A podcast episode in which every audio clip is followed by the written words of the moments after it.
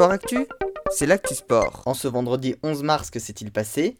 On démarre avec les Jeux Paralympiques et une nouvelle belle journée pour la délégation française avec deux nouveaux titres, Maxime Montagioni en banquet de slalom et le porte-drapeau Benjamin Davier en biathlon longue distance. Toujours dans les sports d'hiver, on passe au ski de fond et aux manches de Coupe du Monde. Richard Jouve a remporté le sprint de Falun en Suède, ce qui lui a permis de décrocher le petit globe de la spécialité, une première dans l'histoire du ski de fond français. Lucas Chavana a lui pris la troisième place, derrière le Finlandais Yoni Makin. En biathlon, après les hommes hier et la victoire de Quentin Fillon-Maillet, c'était au tour des filles d'effectuer le sprint d'Otepa en Estonie. C'est également une Française qui s'est imposée, Julia Simon, devant Vanessa Voigt et Caroline Kneton. C'est sa première victoire cette saison. Anaïs Chevalier-Boucher a, elle, pris la septième place. Et en ski de fond, le slalom géant de Åre en Suède, victoire de Petra Vlhová devant Marta Bassino. Tessa Worley a terminé au pied du podium, juste derrière Mikaela Schifrin.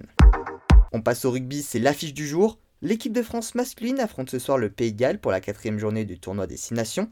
Une rencontre importante pour le titre final, coup d'envoi à vingt et une heures sur France deux.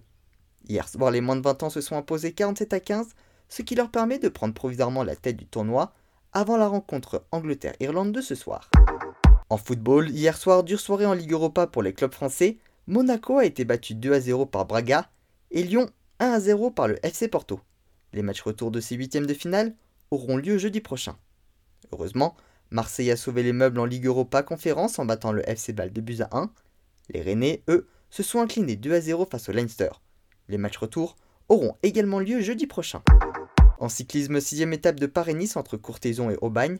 Parti en solitaire à dix kilomètres de l'arrivée, Mathieu Burgedo a résisté au retour des sprinteurs et s'est imposé de justesse. La première victoire en carrière du Français de la team Total Energy. Primoz Roglic reste lui avec le maillot jaune de leader. Toujours en cyclisme, cinquième étape de Tirreno-Adriatico, victoire de Warren Barguil, parti seul à cinq kilomètres de l'arrivée. Tadej Pogacar reste leader du général. En tennis, un mot sur le tournoi d'Indian Wells. Benjamin Bonzi s'est qualifié pour le second tour après sa victoire face à Arthur Rinderknech. Hugo Gaston s'est lui déjà fait éliminer. Chez les dames, c'est également terminé pour Océane Dodin.